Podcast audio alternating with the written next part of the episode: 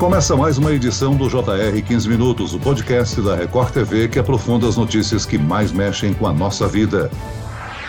Um levantamento realizado pela FEOSP, Federação das Santas Casas e Hospitais Beneficentes do Estado de São Paulo, trouxe alerta sobre o desabastecimento de anestésicos e medicamentos do chamado kit intubação. De acordo com a entidade, a situação é gravíssima. Diversos estados fizeram alertas para o Ministério da Saúde sobre o desabastecimento dos itens do kit intubação, que é essencial para o combate à Covid-19 em pacientes internados em estado grave. Como está o combate ao coronavírus na linha de frente das UTIs, no auge da segunda onda da Covid-19 no Brasil. Eu converso agora com a médica presidente do Comitê de Sedação, Analgesia e Delírio da Associação de Medicina Intensiva Brasileira, doutora Viviane Veiga. Bem-vinda, doutora. Olá, Celso, um prazer falar com você. Quem nos acompanha nessa entrevista é o repórter da Record TV que apresentou essas informações no Jornal da Record, Herbert Moraes. Olá, Herbert. Oi, Celso. É bom estar de novo aqui no podcast. A situação realmente realmente ficou crítica em muitas regiões do Brasil, especialmente no sul e no sudeste. Doutora, vamos começar explicando para quem nos ouve o que é o kit intubação e como o que compõe esse kit.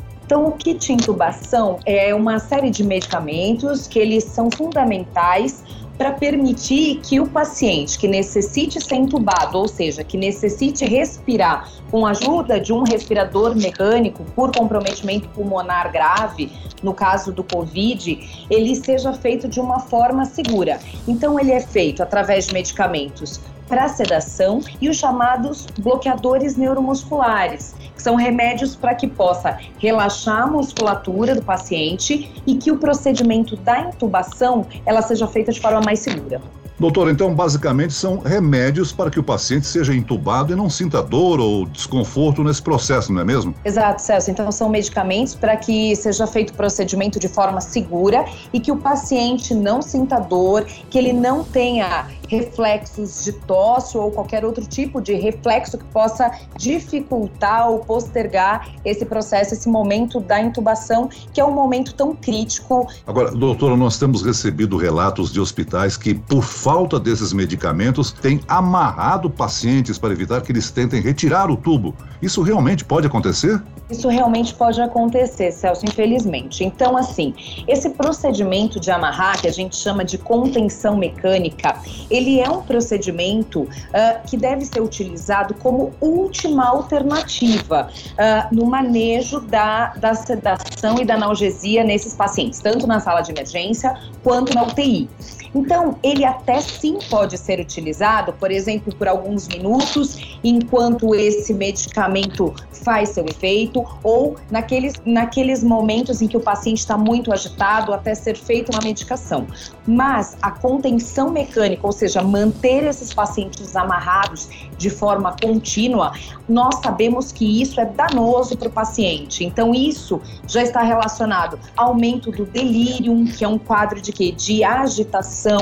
Então, tem desfechos negativos e a gente deve evitar a todo custo amarrar os pacientes. Nós mostramos ontem no Jornal da Record as alternativas que os hospitais estão buscando para a falta do kit intubação. O que, que pode ser utilizado como um substituto enquanto os estoques não forem supridos, doutora? Então, na verdade, é diante aí desse, desse cenário tão grave, tanto para sedativos quanto bloqueadores neuromusculares, nós da AMIB, junto com outras associações, nós elaboramos um documento de sugestões para os profissionais da linha de frente para que sejam utilizados medicamentos seguros. Então, o que faz parte esses medicamentos? Então, medicamentos para controle da agitação, até medicamentos para que são é, originalmente utilizados para crise convulsiva, mas eles também podem ser utilizados nesse momento. Então, nós elencamos aí nesse documento uma lista de aproximadamente 20, 30 medicamentos alternativos que podem ser utilizados com segurança para minimizar esse impacto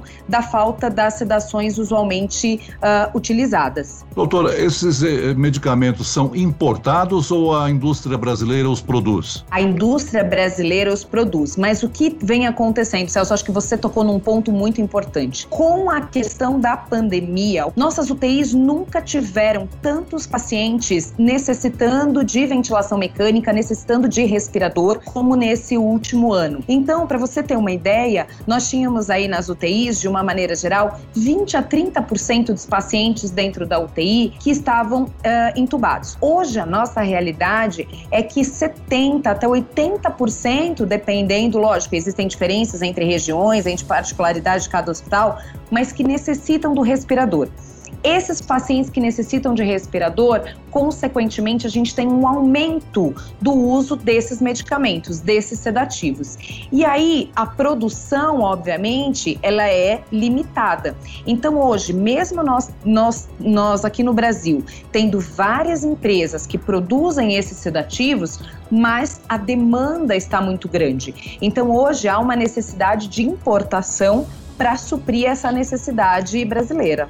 Agora, com o aumento dessa demanda desses medicamentos para pacientes internados com a Covid, prejudica o tratamento de outros pacientes que não estão contaminados, mas que também necessitam dos medicamentos? Claro, isso pode prejudicar sim, porque nós temos outras condições dentro da UTI, dentro dos centros cirúrgicos. Então, esses medicamentos sedativos, eles são utilizados também para a realização de cirurgias né? Então, uh, neurocirurgias, cirurgias cardíacas, ou seja, cirurgias de um modo geral, todas as cirurgias elas precisam desses sedativos. As cirurgias de grande porte elas precisam desses sedativos. E a falta não é só para pacientes de COVID, a falta é para todos os pacientes que vão precisar não só uh, nas UTIs, mas também isso repercute nas cirurgias. Doutora, em relação aos hospitais públicos e particulares, você observa alguma diferença no abastecimento e lotação de leitos nos dois sistemas de saúde? Por exemplo, ontem eu tive a informação de que os hospitais particulares aqui de São Paulo já estava, o número de pacientes graves já estava diminuindo nesses hospitais. Isso procede, doutora? É, nessas últimas duas semanas, sim, nós já tivemos uma redução nos hospitais privados do número de pacientes internados na UTI, uh, nas UTIs Covid. Já estamos aí num movimento aqui em São Paulo, um movimento de, de descenso realmente no número de pacientes é, internados. Doutora, muitos médicos têm relatado que na, na chamada segunda onda da Covid-19, pacientes têm apresentado quadros mais graves, inclusive pacientes mais jovens. A senhora também tem registrado isso? Esse é um dos fatores que tem tornado o atendimento mais difícil nas UTIs? Exato. Uh, o que a gente tem visto aí nessa segunda onda, o que nós vimos agora nesse ano de 2021, muito diferente do que nós vimos no ano passado, foi um grande número de pacientes jovens internados e, inclusive, pacientes que não tinham doenças prévias. Então, lá no começo da pandemia, durante o ano de 2020, o que nós tínhamos eram muitos pacientes uh, idosos e pacientes com comorbidades. Então, obesos, pacientes uh, já que tinham outras condições de, de, de, de gravidade. O que nós vimos esse ano? O nosso número de pacientes idosos reduziu de forma muito significativa e isso já pode ser reflexo da vacinação. Então, hoje nós temos já uma realidade com um número muito pequeno de pacientes idosos uh, internados e um número muito grande de pacientes jovens, na casa dos 40, dos 50 e infelizmente até mais novos do que isso.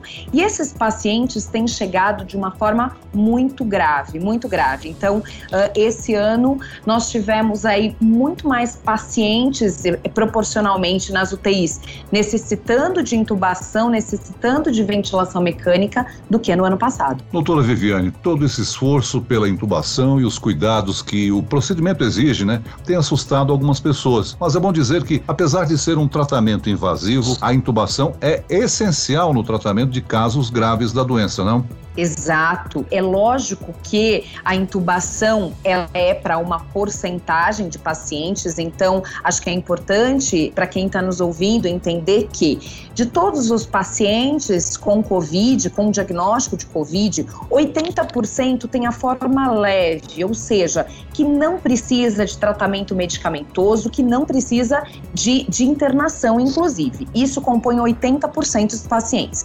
15% necessitam de de internação, mais em enfermarias. E 5% necessitam de internação em UTI, desta forma, desta forma mais grave. Então, estes 5% são sim pacientes mais graves e que muitas vezes a intubação é a que vai salvar a vida desse paciente. São aqueles pacientes com comprometimento pulmonar mais grave e que a intubação é que vai ser o diferencial para salvar a vida desse paciente. A senhora falou há pouco que estão utilizando remédios alternativos. Qual o risco que corre um paciente que recebe esse remédio alternativo? Na verdade, todos esses remédios que nós recomendamos como sugestões nesse, nesse documento elaborado pela sociedade de forma conjunta, eles são medicamentos seguros que a gente pode utilizar.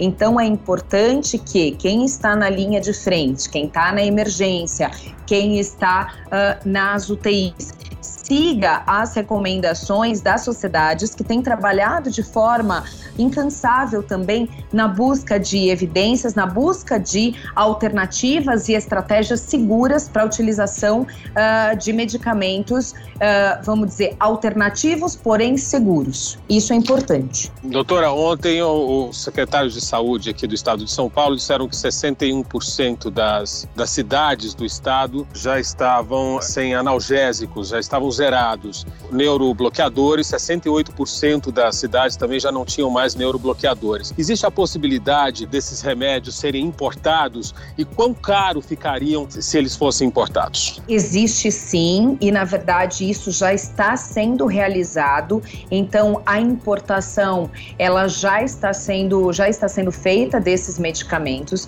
Nós sabemos que há um problema em relação aí ao aumento uh, desse do, do preço preço dessas medicações, o que acaba tendo um impacto é, financeiro não só pelo, pelo custo elevado, mas por todo o cenário né, de utilização de recursos desses, desses pacientes graves.